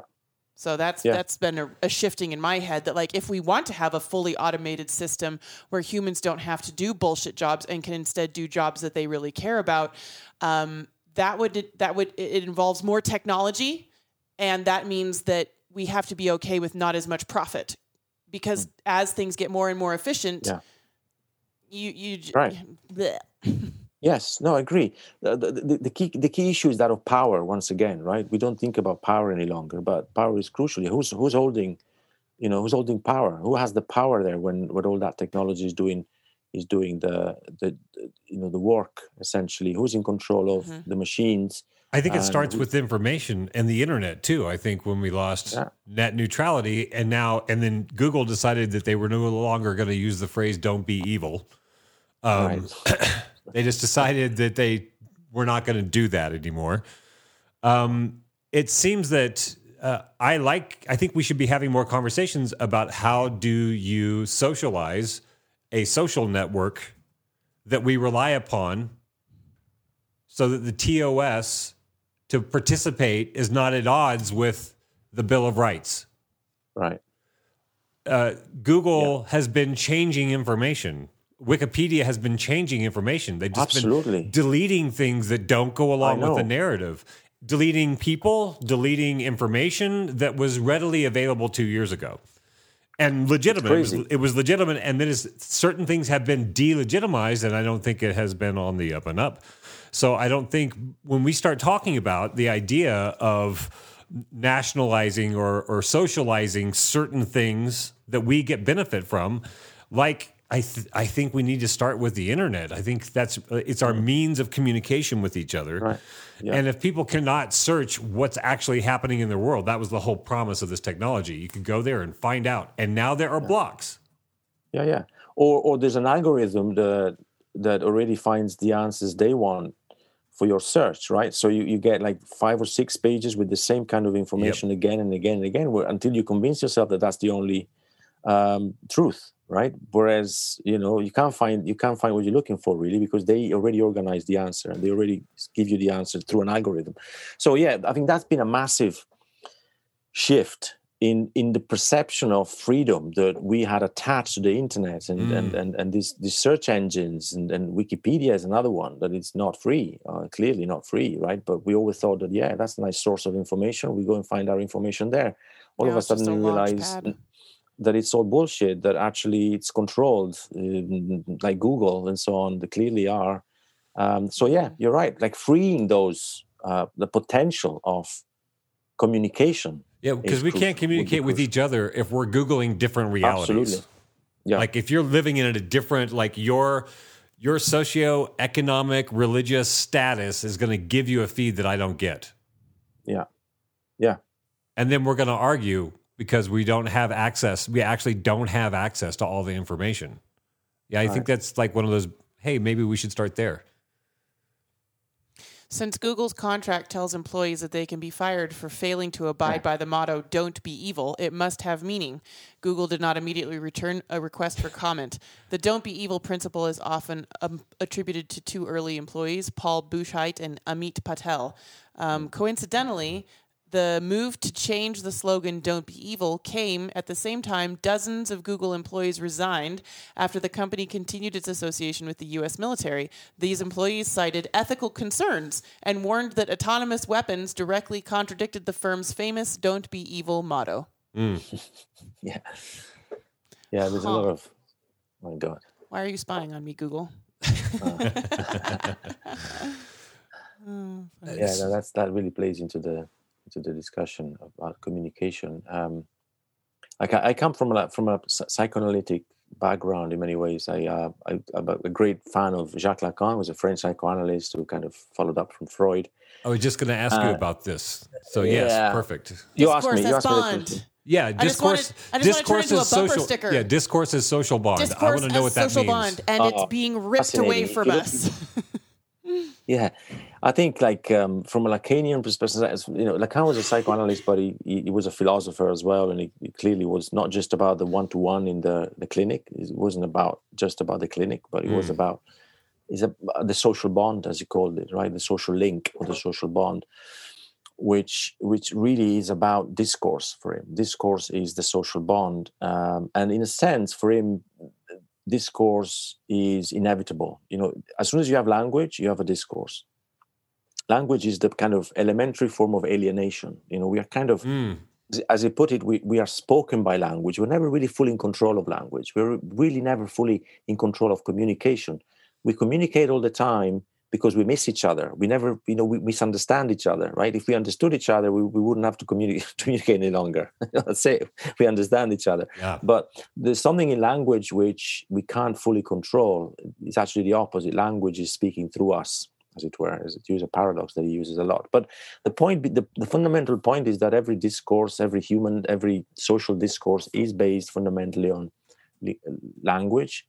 Language itself is a fiction we know that, right? Language is not something that exists in nature. Our language, we've we've invented it, and it's a symbol of system of science that we believe in. We have to believe in um, in order to, to communicate and, and to create a social bond. But um, I think for, for it's interesting what he says about uh, I always try to historicize his discourse theory a little bit. I, I, I, like to historicize it a bit. So he talks about discourse of the master, discourse of the hysteric, discourse of the analyst, discourse of um, the university, and then he talks about discourse of capitalism in, mm. in the mm. early 70s. And and it doesn't talk much about it, but what it says is very is very intriguing because he says that it's a kind of discourse without discourse. You know, it's it's, it's something that that seems to function perfectly well um, without any interruptions, without any break, you know, without any any um, because the prerogative of discourse is that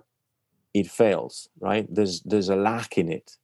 Uh, at some point, why it fails. That? What? Why? There's a, there's there's an impotence, as it were, uh, in in discourse because, as as as I said at the beginning, we cannot fully control language. Language can only go so far. Right. It only yeah. represents the thing and isn't the thing. Yeah, exactly. Um, but with capitalism, it's almost as if language doesn't matter because the system, um, the system is almost in a way beyond language. It's based on a discourse which is paradoxically discourseless. It's about creating. Well, you know, we need to kind of. I, I don't want to go into too much detail because it gets complicated, but it's practically about the idea that you know a discourse is created between um, um, a subject and another right? You, you have to have a connection a linguistic connection between subject and other. But as, as i said this connection is never really fully successful. Um, whenever we speak uh, we always say something more or less than we want to say right? We, it, and that is not just about it's not just about the signifiers we use. It's not just about the language we use, but it's about the tone. It's about the perception of our, you know, even the voice, mm. you know, has a massive impact on how mm. communication works and so on and so forth. So for him, for Lacan, the fundamental issue about uh, about language in discourse is that language is needed. It's, it's the elementary form of alienation for us. Without it, we wouldn't be able to create a social bond. But at the same time, it creates something that by definition fails. Uh, and that failure is also the measure of our freedom because we can constantly hope to recreate a different social bond, right? Mm. Precisely because it fails. If it didn't fail, we would be trapped, we would be caged within one discourse only. Mm.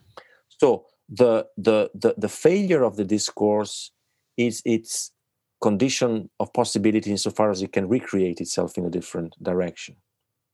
Um, so, for example, when he talks about the discourse of the master, the discourse of the master, master in a way is the discourse of tradition, of conservative tradition, where we have symbolic authority, somebody embodying symbolic authority. I don't know, a king, for example. But uh, uh the more it, the, the, more it embodies uh, symbolic authority, the more it also uh, potentially fails. So every every every kind of powerful entity can also be seen as powerless, mm. right? And that's always happened in history. Um, with capitalism, the funny thing is that power is is not visible almost right we don't really know who's in charge mm. and in a sense the, the, the, power of the discourse is um, disavowed uh, becomes invisible and it's taken on by the mechanism itself by the profit making machine which uh, for Lacan, its its its its peculiarity is that it creates um, it creates an object which is the commodity, which becomes object of desire, and uh, feeds into the mechanism so perfectly that you know our desire is is is is kind of is um, co-opted within the discourse itself ah, in the, in the form of desires for commodities. What do you right? what do you call it when it's politics? Um, something choice, contrived choice, or something like that. Oh, um, you say it all the time. I know, I know. About I, I, like, hey, you get to vote for Trump or Biden. You have mm. a choice. Oh, yeah. It's a prescribed, yeah, yeah. It's a prescribed choice. Yeah, prescribed choice. Yeah. And we have, we have these in, in almost every area of our lives without realizing that we're we're not truly free to make choices. Mm yeah in a sense the, the, system the capitalist system manages to hide its own impotence and it's and it's hidden it mm. very well for for for for many you know centuries perhaps right? Um, precisely by by not by by eliminating the figure of power. So you don't have the figure of power in front of you. You don't have a king in front of you. You have a mechanism which now it's kind of naturalized into our lives. Mm. um, you know we've internalized it so much that we cannot really distinguish it from what we are even right? So our desire for example is tends to be desire for commodities or desire for work uh, in order to, to buy commodities and so on and so forth right? So or to naturalize buy time. Yeah. So you actually have your own time. Right. Have right. you have you ever watched um, adam curtis's documentaries through the bbc what's he called again? Adam, adam, adam curtis yeah. Uh, Adam Curtis is a documentarian that has produced several documentaries over the last right. couple of decades through the BBC, and they're free okay. on YouTube. They're, they've cu- YouTube has cut out a couple of scenes um, mm. for being too graphic. Um, right. but um, but in general, you can see the entire documentary for free on YouTube. And he just he takes all of this archival footage and just weaves the story together of like. Uh, this politician was in this country when this upheaval was happening, and then they went to this country, and then this financial crisis changed, and that had to do with disco, and that had to do with marijuana, and then people started changing their hairstyles, and now we have women smoking, and, yeah. obviously that's all out of order. But like he he he he does a great job for me at least as someone who was taught a very compartmentalized version of history of just talking about like how the planet and the people in power on the planet have been influencing each other over the last hundred years or mm. slightly more than that now. Yeah. Yeah, uh, Adam Curtis's work. He takes a bunch of. Um, we knew these stories from history, but then he mm. he can he sort of lays the layer back to right. see how they were not disconnected. Mm. Um, right. I really like his work. It's very it's very he has his lovers and his haters, but mm. it's it's narrative storytelling is what yeah. it is. Narrative storytelling by looking at things that you knew separately, but you never put together as a thing. Mm. Anyway, I like his work a lot. But uh, yeah, uh, so going back to what I was saying quickly, it's like you know we're talking about capitalism, we're talking about also science at the same time because science plays a big part in. I think today we see it very clearly, right? Science becomes a kind of new authority, new form of authority. Uh, in the past, we had symbolic authorities like people representing power, for example, very clearly in front of everybody else. And as I said, power was also the mirror of its impotence all the time, right? Because you you know you could cut the king's head or something. You, you the moment the moment, but when you don't see that any longer, you have today power as a kind of scientific form of objectivity almost right? Science as, as a new kind of authority which is not based on symbolic authority. So you know you're coming from a certain family and, and embodying power in a certain way it's got to do with a certain idea of objectivity. We're supposed to believe it because it's subjective objective right? And science i think together with capitalism too create this idea of power as something invisible and something that has morphed into some a kind of objective system that we can't contrast really we can't really mm. fight any longer mm. um, you know in fact a system that can only implode right it cannot be attacked from outside it can only implode out, out of its own arrogance almost right it becomes so global now that there's there's no way we can think of an external force unless we believe in aliens or something right? That can come and destroy the capitalist system. It's almost like it, it can only destroy itself through implosion um, by itself, right? It's, it's yeah, I think it's, it's so doing. inconceivable to most people. I mean, I have a hard time getting my head wrapped around the scale of it. What's right. inconceivable? It, just the idea that most people would never admit that they could be subjected to propaganda. Oh, nobody likes to think that they've been brainwashed. No. Nobody wants to think they've been brainwashed. Nobody wants to admit that maybe they got conned in some way, that reality right. is not exactly as they thought it was, but actually far more complex or far more simple. And when that that is the thing that I, I feel like is um oh wait, I forgot where I was going. I did the same thing with the Adam yeah, Curtis yeah. thing. I was saying something about Adam Curtis because of something that yeah. Fabio was saying, and then I just completely blanked why I was bringing it up. Yeah, no, yeah, I like, kind of, so... I don't want. It's difficult to, to keep, but I, you know, yeah, I think it's the, the basic point is that if you don't have a representative of power in front of you, you're even more fucked, basically, because you're enslaved into a mechanism which has become objective for you and real, objective, internalized as a mechanism and you cannot simply sort of attack power. You know, where is power? You know, we don't even know who runs Black BlackRock, uh, for example. We don't really know exactly who's behind the scenes. We are told that we should believe certain authorities, but these authorities are not symbolic, traditional symbolic authorities any longer. They are, for example, science. And science, right. the, the, authority of science comes from it's it's the, the assumption that it's objectively true, right? Which is a false assumption because science, in fact, has got nothing to do with with that idea. Science is, is it's all about ex- experimenting and, and trying and desiring and mm-hmm. finding out something new and making mistakes and and and and without that, there's no science. Science is a so question. When we talk about answer. science, we're talking about scientism, which is something different. The belief that science is a form of objective truth, right? Yep. Yep. And and and I think that's that's what what, what makes, in a sense, the power that we have in front of us even more invincible from that point of view, because you know it's kind of turned into some kind of objective discourse, not a, a subjective discourse, mm-hmm, not mm-hmm. the discourse of somebody who embodies power, but the whole mechanism, the whole kind of system is objectively it. You know, but how how how to attack it? How to kind of it's it's very difficult to find the enemy isn't that sort of mirrored in the idea of the war on terror? Because that's just a concept. You're you're you're at yeah. war with a, a, a political device, which could be assigned to anybody anywhere at any time, depending on who's making the Absolutely. assignment. But, so, but I think that's that's the other interesting paradox when when when the system becomes so global and so total, right? Almost total, literally occupies all spaces. Uh. You ah. know, there's nowhere else to go. Then the only way that it that it can reproduce itself is by creating an enemy, right? An external enemy, because it needs that enemy desperately in order to. Otherwise, it's left alone with itself and with its own contradictions.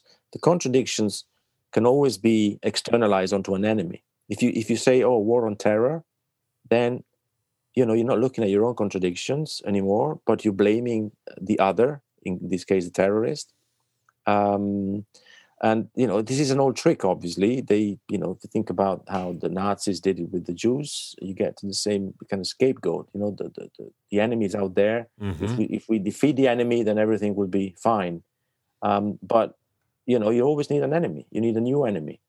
Had Um, you heard about this? you can think con- of sorry, go sorry. ahead. You can think of the virus as the enemy as well, right? As, as, a, as a, another representation of that of that enemy, right? No, The- no. if- Okay, you look say at the it. What is virus. it? Oh, look at me. You Yeah. say it. Had you heard about this concept of the mass formation Yes, I have. before Yes, Dr. yes, yes, Malone yes. talked about it on Yes. Joe Rogan? Yeah. Yes, yes, yes. Who hasn't, right? Who hasn't?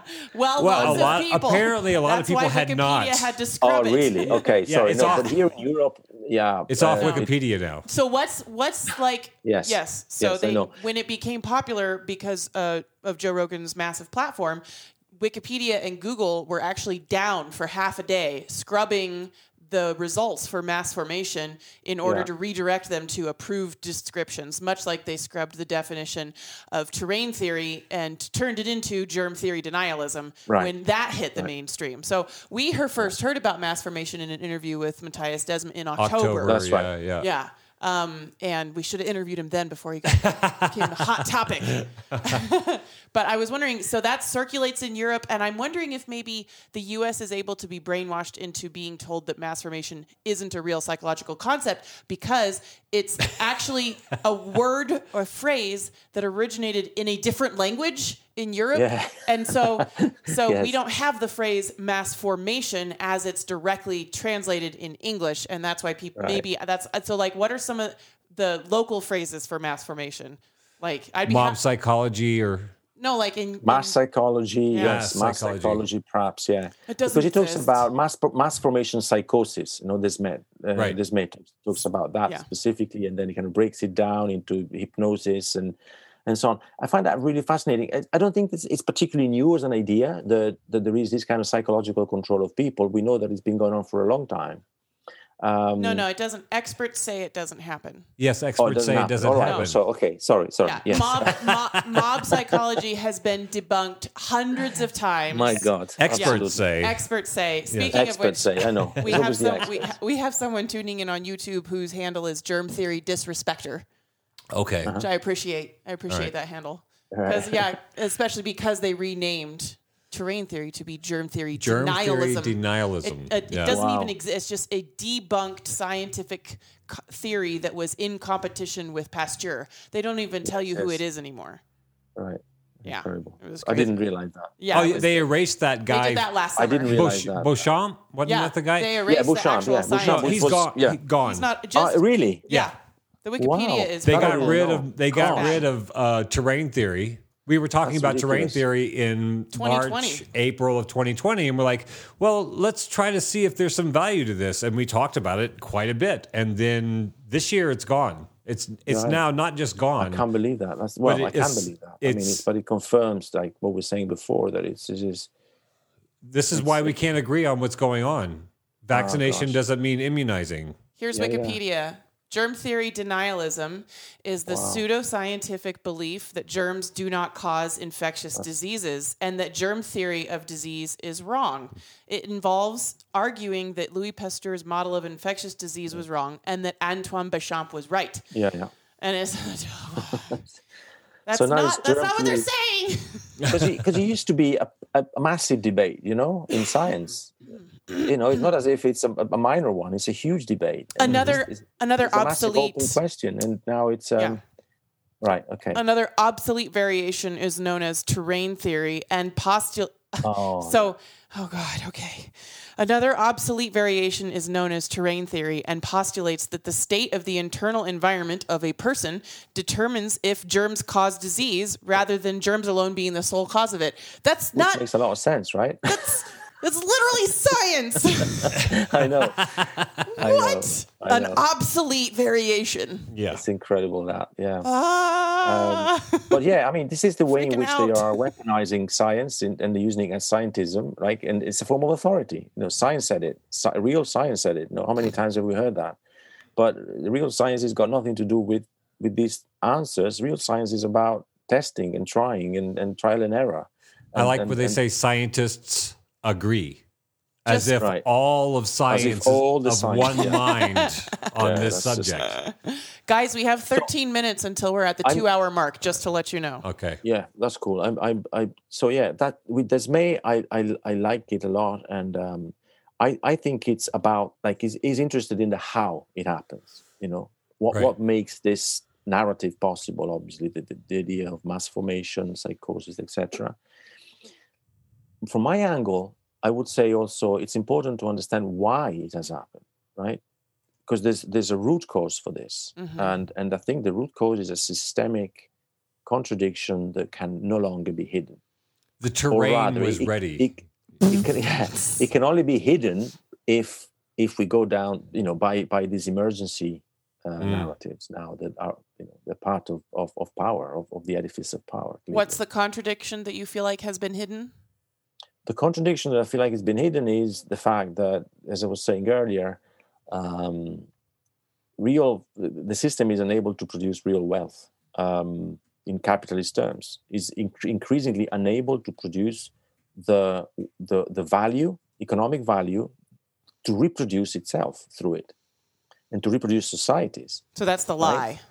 to me that's the that's the fundamental issue that we are that you know that we, we're not recognizing we're not confronting and and and and that's why the financial system has become so powerful because there's a fundamental denial of that impotence of the system that is growing more and more impotent and, you know powerless within itself um, and is less and less able to create the conditions of possibility of capitalist societies. It feels like um, there's so just the, the many- financial, the fin- is, sorry, It just feels like suddenly there's just too many humans. that is the other problem. I mean, Yes, that's the I mean, it's the in- in baby boomer sense. in the U.S. It's the baby boomer issue. Is you had this mushroom Yeah. of population that has to be supported by this smaller right? stem to support all these aging people not working anymore. Yeah, I mean, but oh, a lot of people would be out would be out of work more and more because obviously, in terms of the the law of competition, is still the key law of capitalism. So, in order to compete with other businesses, you need to cut cut the cost of productions. You need to leave, you know, eliminate labor, uh, use technology instead, invest in technology, um, and so there will be a lot of people who are redundant, quite literally. That's you what know, it feels like. uh, useless humanity for the capitalist system. If They- your they don't know value what- is determined by your ability Yeah. to work and Eh, produce. Yeah. Exactly. Yeah. Right. So th- there will there will be a problem insofar as they still need to consume. They st- we still need to provide for them, but they won't be productive themselves. You know, they won't help producing any wealth. So what to do with them? right. And here here we get into conspiracy. Just let them theories, right? Live? What? Yeah. like just well, be it's alive? a, it's a real issue, right? I mean, Here we get into think of- conspiracy theories. no, much earlier. Sorry, but I started from the beginning. But no, the the idea of eugenics, it's it's all of a sudden, you know. Yeah, Why boom. not? Why not? Right? Mhm. Why not? yep. We know, we know that they've been thinking about it for a while. They've been, you know, they've been thinking about you it for like a long time. 150 years. Yeah. They, Yeah. They've, had, they've even had some good trials. Uh, Yeah, exactly. I think that's a So- fascinating concept, and we should all reconvene to st- to speak specifically about the very touchy subject of eugenics wow. cool. Yeah. We leave it at that. and euthanasia. Yeah, I really appreciate you um, spending your evening with us and having this conversation. My I, pleasure. I'm gonna have to, I'm gonna have to absorb it over time, and I'm really. Um, Can I ask a few questions? Just Yeah, yeah, just yeah, and also like- I, I want you to plug your book and tell people where they can find your work or your book, so that people can tune in to get more of what you've been saying. I found an Amazon link for all of the stuff that you've written, and I encourage people to go to like Powell's books and buy it instead of from the Overlords. All right. I think it's more like uh, my recent work on uh, on the pandemic. I think I've I really enjoyed writing about it. One thing that it's done for me is really kind of created this intellectual desire to go a bit deeper. The rabbit hole has been a good good journey. Very frustrating at the beginning, right? Very frustrating because I lost a lot of friends over this. Um, like friends that I consider really good friends, they're gone. They don't even want to talk to me or listen to me. I'm so sorry. Um, but personally, I've also met a lot of people, uh, like-minded people, or people who are interested in this, and they like you, and and I think that's great as well because you can really make connections now. I think uh, people are more ready to receive certain um, ideas. Um, I think this is a good use of labor. Yeah, I think it really is. I like think this it's work. Intellectual intellectual labor. It's it's going to be crucial, and yeah, I, I you know appreciate it, and it's really really nice to um to get to know you. And I've looked at your website, and I really I really like what you're doing. Oh, thank you very much. The talent is there, right? You, you I can really see that you got lots Thank of you, talent. Fabio. Oh, that's Uh, great. Well, this has been just, it's just been nonstop. It's been such a good Ah, I- I conversation. wanna we just go. have like so much, we There's had so many people I joining didn't get to in. down, like yeah. we had, we had so many people joining in. Thank you so much to everybody that participated on YouTube and Twitch and Facebook and our new friends, um, Germ Theory Disrespecter. Yeah. Uh, that's a new friend on YouTube that we have today. Right. I appreciate you guys. Take a minute before you leave and hit likes on YouTube, friend me back on Twitch, and put some angry faces on the Facebook video. And Yeah. think of three people that you think would like to participate in these conversations and just send them a message. Don't spam people, but let them know that we're having a good time over here talking about tough shit and they might like to also. Yeah, and sometime in the next few days, we would like you. I would like for you to maybe consider somebody else that you regard and respect that has Right. some sort of creative um, vision towards how to get out of the fuckery. And, Yeah. and maybe you can suggest some future guests I'll for send you- us that yeah. you res- that that you would like to share with the world. Sure. Um, Sure, definitely. Yeah, I really appreciate Yeah. you being here and being a part of this. We have a secret question to ask you off camera, so don't end the Zoom Okay, meeting. I'll stay here. Yeah, um, we're gonna play a little song and then um, break away and talk with you uh, privately about our secret research project, Fabio. All right, and thanks everybody for tuning in, and we'll see you next uh, Sunday. at Yeah, we really appreciate you all. Yeah. Um, they'll still be able to hear you talking through this song, just so you know. okay, I'll shut up. Thank you for visiting our outpost in the borderlands. Post Orthodoxy is a project of Sevier Studios. We host ongoing interactive conversations centered around cognitive liberty, and you can join in by catching one of our live streams on Facebook, YouTube, or Twitch. You can also catch each conversation after the fact as a podcast by searching for Post Orthodoxy wherever podcasts are found. If you take value from the work we are doing and the community we're building together, you can support the Outpost in the Borderlands for as little as $5 a month on our website, Better Time. That's betterti.me. Visit the Sevier Studios page and subscribe. You can also support The Outpost by following and connecting with us on Facebook, YouTube, Twitch, Twitter, Instagram, and or Substack. Our post-orthodoxy theme music was composed by Frank Pascal, and a special thanks goes to our voice actors, Amelia, Colin, Zbo, Rosie, Gabo, Vicky, Mokai, and Tony. Thanks for playing.